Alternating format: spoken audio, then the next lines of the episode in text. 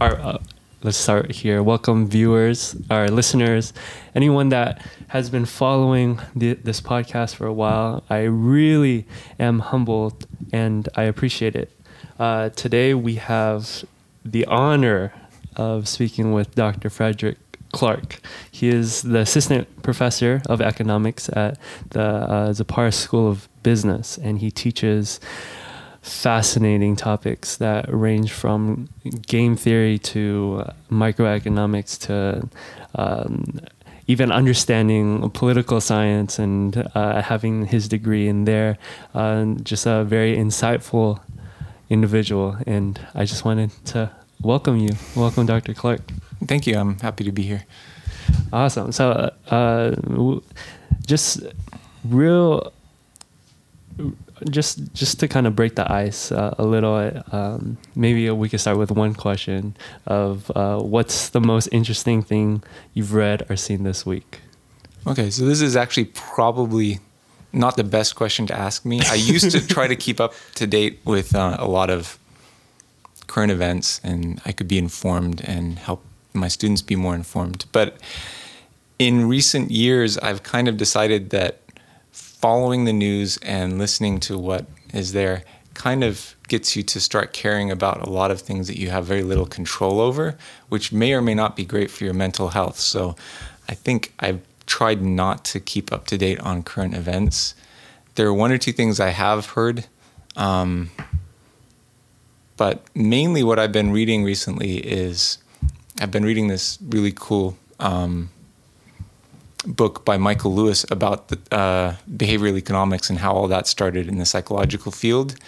And so I think the most interesting thing I've been reading is about how models of our, our decision making processes in our mind works. And this is, seems like it's probably relevant to what we'll be talking about today in terms of game theory. So, what first off, what is game theory? and how did did it become interesting to you and or how did you start thinking about it so, in some disciplines, game theory is known as the theory of strategic situations. So, fundamentally, it's when my decisions affect you and your decisions affect me. It's not just I'm making a decision on my own for my own benefit. It's really when what we're doing matters to each other. And specifically, what I'm interested in is what's known as non cooperative game theory, where I have my own agenda, you have your own agenda. And so you basically use primarily rational choice models, the idea that everybody is just kind of this super intelligent utility maximizing i know this is using a lot of jargon here but a person who's basically looking out for their own interest effectively sociopaths. And if you analyze it from that point of view what decisions do you expect people to make?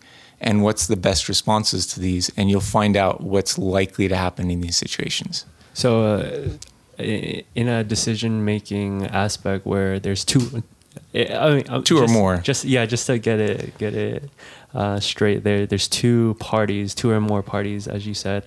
Um, uh, is is there, off the top of your head, is there any practical um, application of, of this for for maybe someone not necessarily thinking about going into business or anything uh, in economics or finance, but Uh, a common application that you you would see for just just the average student at La Sierra?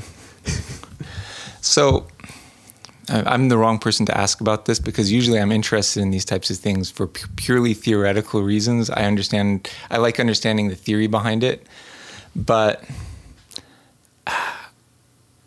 I guess I've always had the type of mentality which fits with economics and game theory because I remember when I was a kid, um, I hated doing homework and I always tried to get out of it. And my dad would always make me do my homework as soon as I got home before I could go outside and play. And growing up in New England, where you have a lot of really short days and not much time to go outside before the sun goes down and it gets too cold or something, I really had to do whatever I could to make sure I get got done as quickly as possible. And that wasn't me doing a lot of homework. What it was was one time I remember I had this pen eraser and I noticed it like took off the top layer of the paper. And so we were on our assignment sheet. It showed all the numbers that we were supposed to work on, and a bunch of them I thought were just busy work, and I didn't want to do them. So I erased a couple of the numbers that would have taken me a long time to do. And then I'm like, "Here, Dad, look, I'm done. I can go and play now." And he let me go play.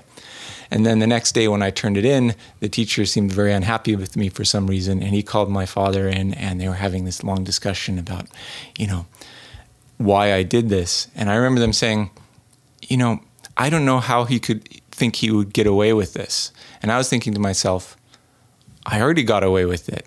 I didn't do those assignments and I did get out to I did get out and play that day. And really them talking about it doesn't affect me.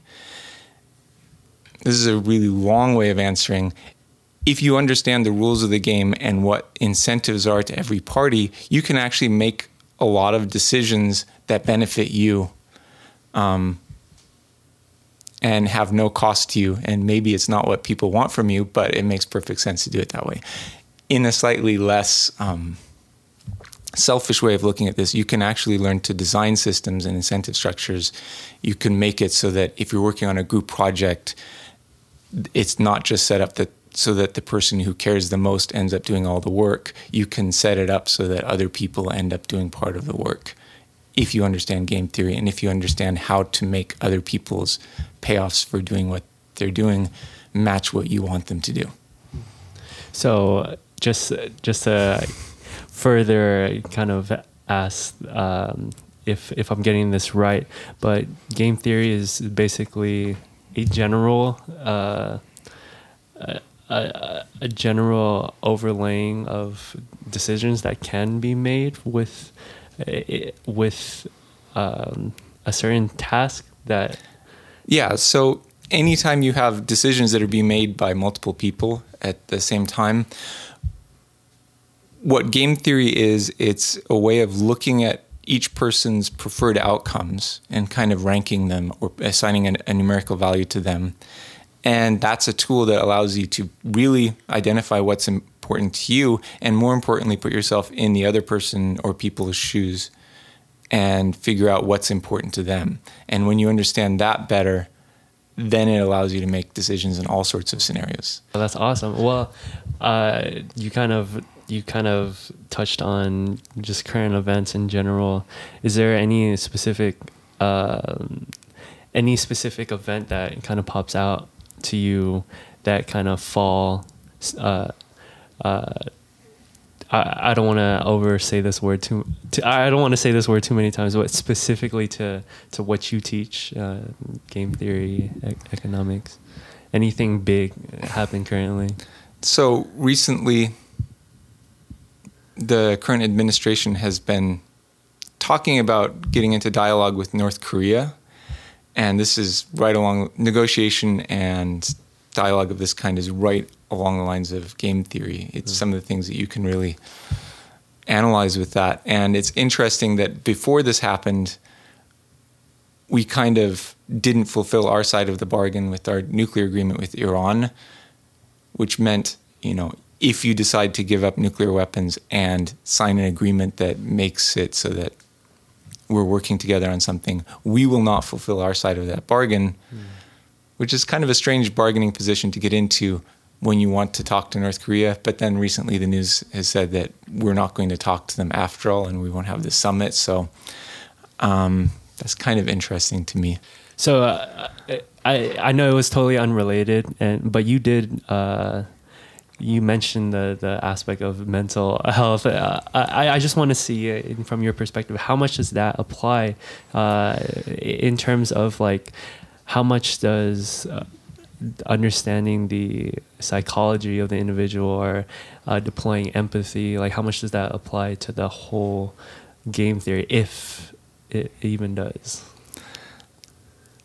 so a lot of times i describe my class you know a good portion of my game theory class that i teach as bad relationship advice because if you actually look at relationships from a game theoretic point of view you like where i'm trying to maximize my utility and it doesn't really matter what the other person's utility is.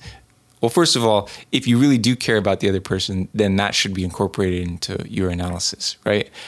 But in general, if you're looking at it as a way to win whether the other person wins or loses, then you're probably doing it wrong. But these are tools you can use in a lot of situations. You can say, I don't really need to do this if it's important enough for the other person to get done that they can do it, right? And then if you do this repeatedly over time, it leads to bad results for everybody. Uh, we try to give tools for people to understand both the short term, like we call them one shot games, what's best for you in those situations. And then we try to emphasize that if you have repeated interactions, if you have a long term goal, then it can be very detrimental to go for whatever's the best in the short run.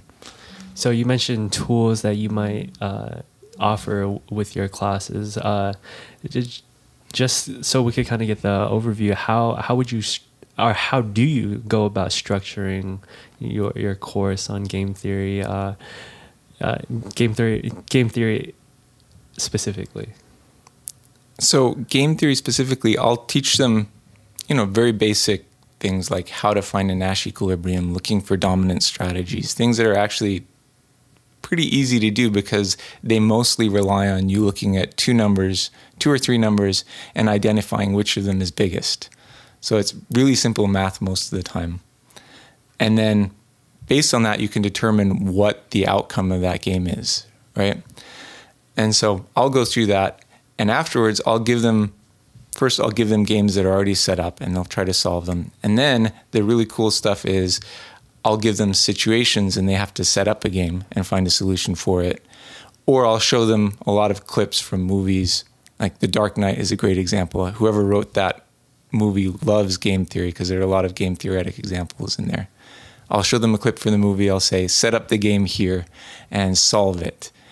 Or even better, can you reframe this game or change the game so that it works better for everybody involved? It, it is a business course as well. Um, with, with your perspective, why have game theory? Why is it important? Well, I guess from a business point of view, a lot of your negotiations, like salary negotiations, negotiating negotiating prices and deals with other companies, all of these things rely on you understanding what each party has to offer, what each party has to gain or lose from this. And if you use the tools of game theory, you might be able to get a better deal from that. Um, however, saying it's a business class, I probably am going to take a slight issue with that because I would say that economics in general is a social science. It's a social science that's very applicable to business, but I try to teach this as a science class because any science you learn or any tools, scientific tools or methods you learn are kind of agnostic in terms of how you use them. You, they, you don't have a specific goal toward using them. They're just something that can be applicable in a lot of parts of people's life. The best thing I like about teaching this is a lot of people are, are pretty bright about this. And as soon as they understand it, they say, oh, you could use this to do A or B, a lot of things that I never would have thought of. So I feel like I learn a lot when I'm teaching this too. Not only in the aspect of um, you finding benefit from teaching it, but it, just as an overall topic, why is it important to you? It's important to me So I guess one of my primary motivations is just understanding how the world works and understanding human behavior is really fascinating to me.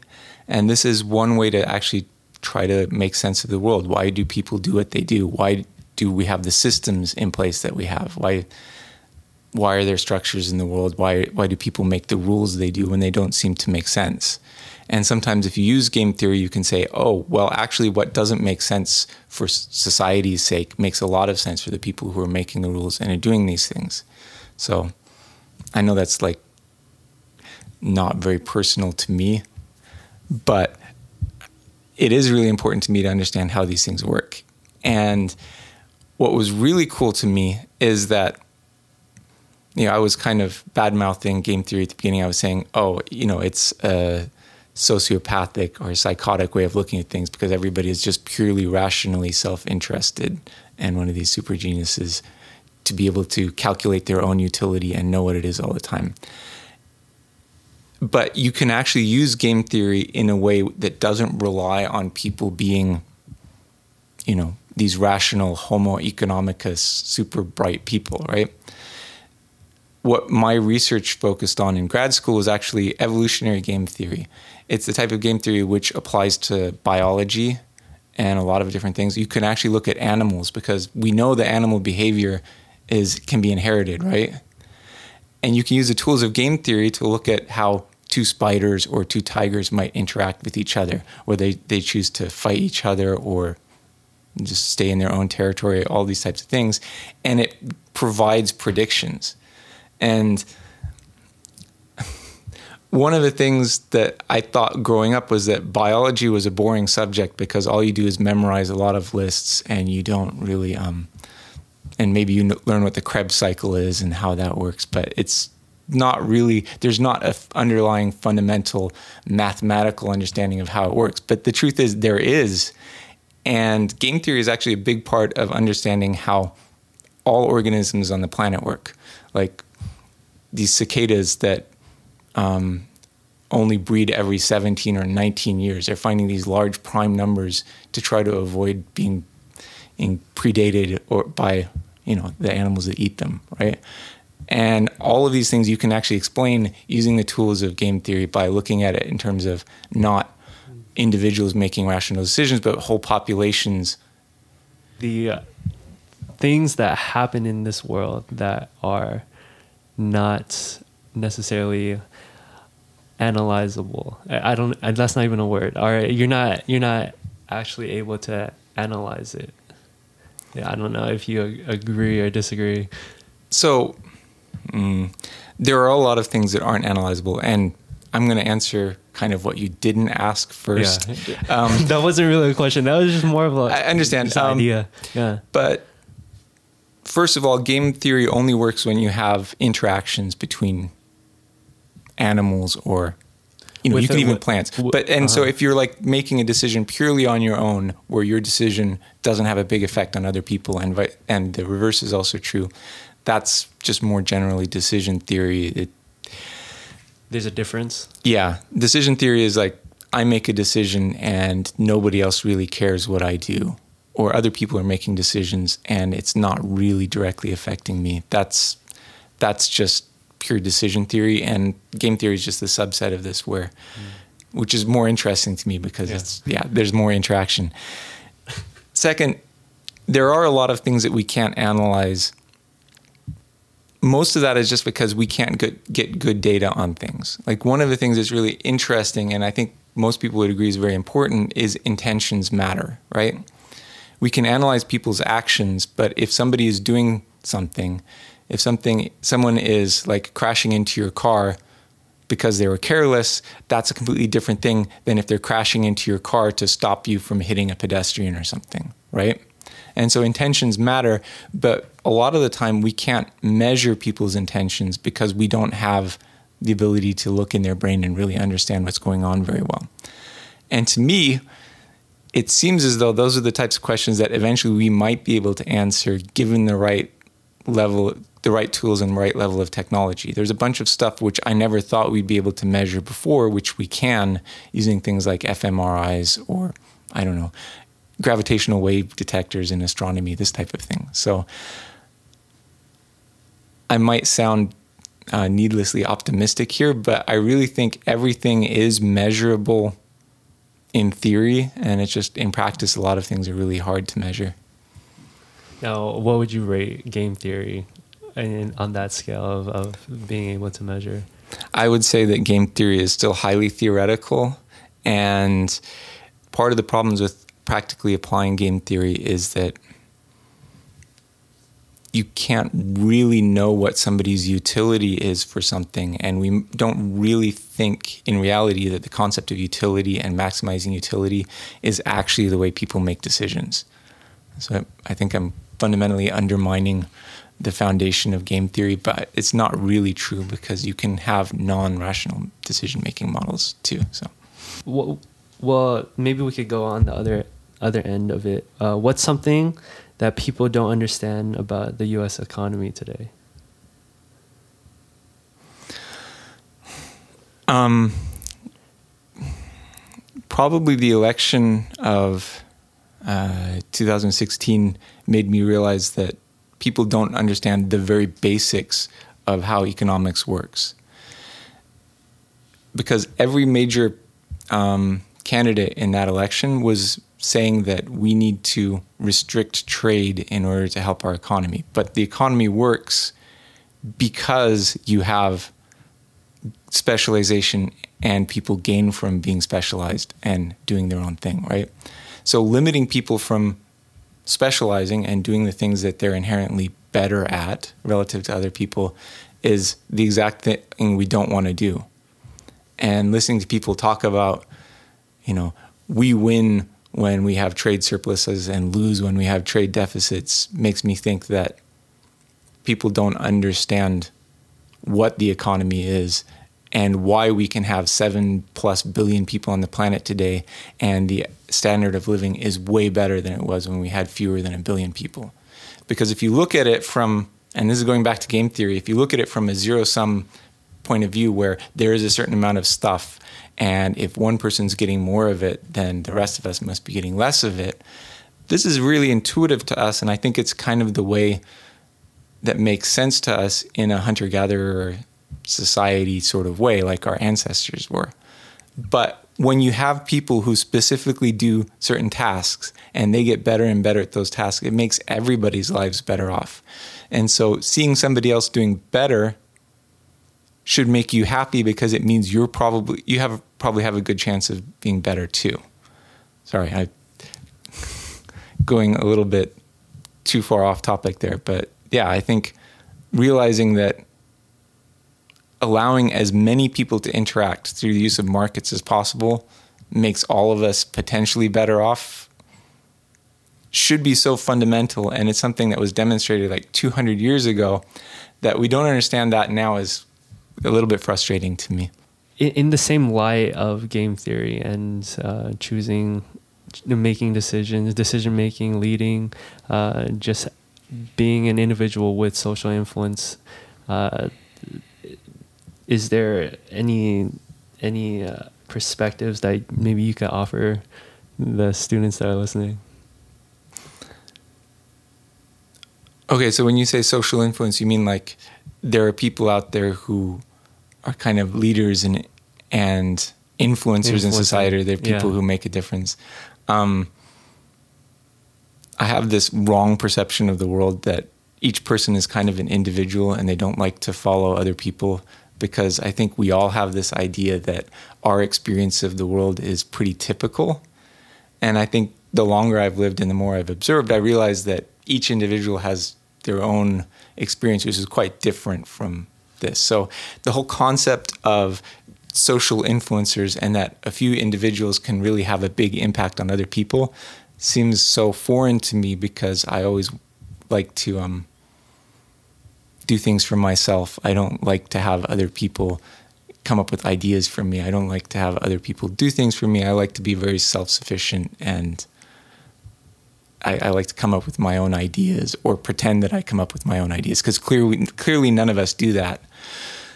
So I don't know. I really worry about social influence in general because I think, you know, if we all, I, I you know, philosophically, I tend toward libertarianism, even though empirically, I know that it, it has a you know e- a political and economic system. It doesn't actually work, um, but I really like to think that each individual should be like looking at the world him or herself and making their own decisions, right?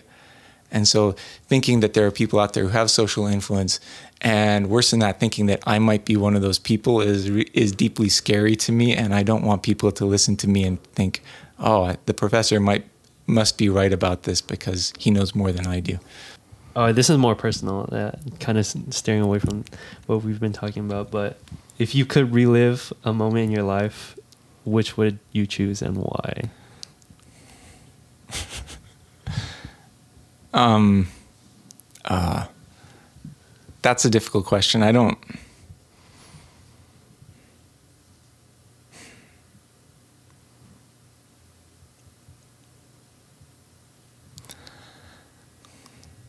Oh, okay. So just like I've I've said that I don't actually like following the news because it helps my mental health to not do that.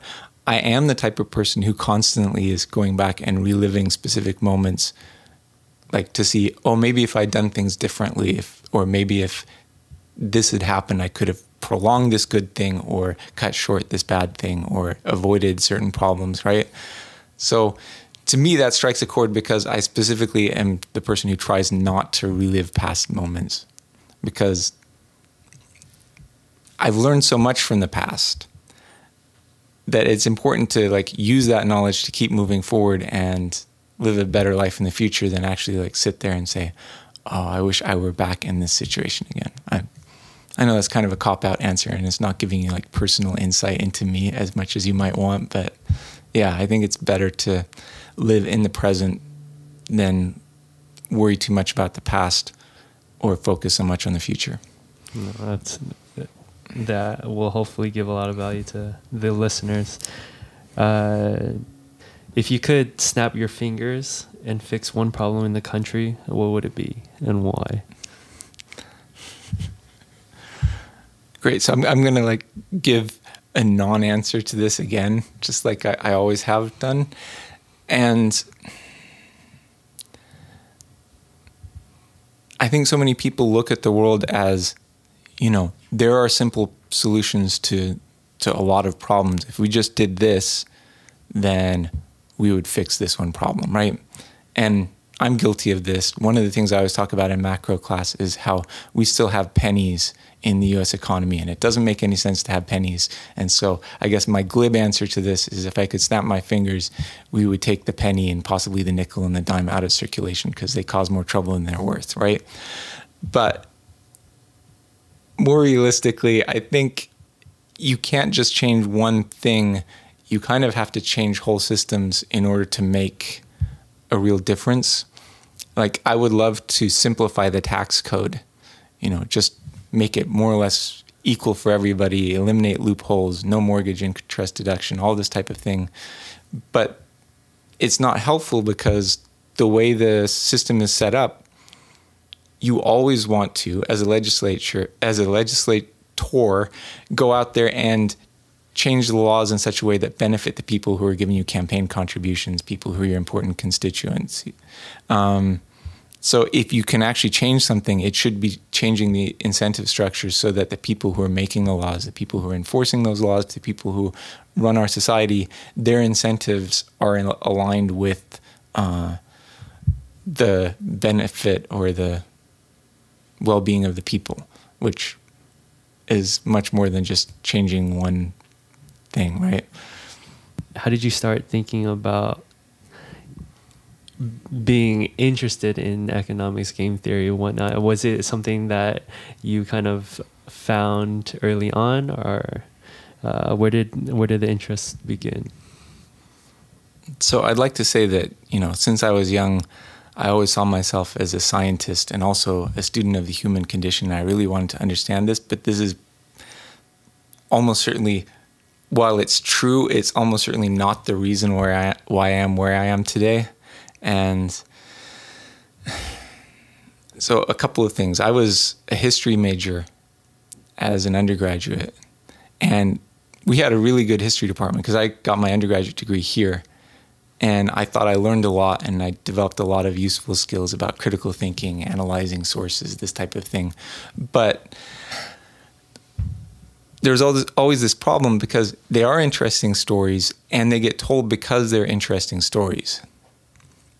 And it always was deeply unsatisfying to me because the people who are most successful at things like history or the law are the people who can tell the best stories and are the most convincing, have the best rhetoric.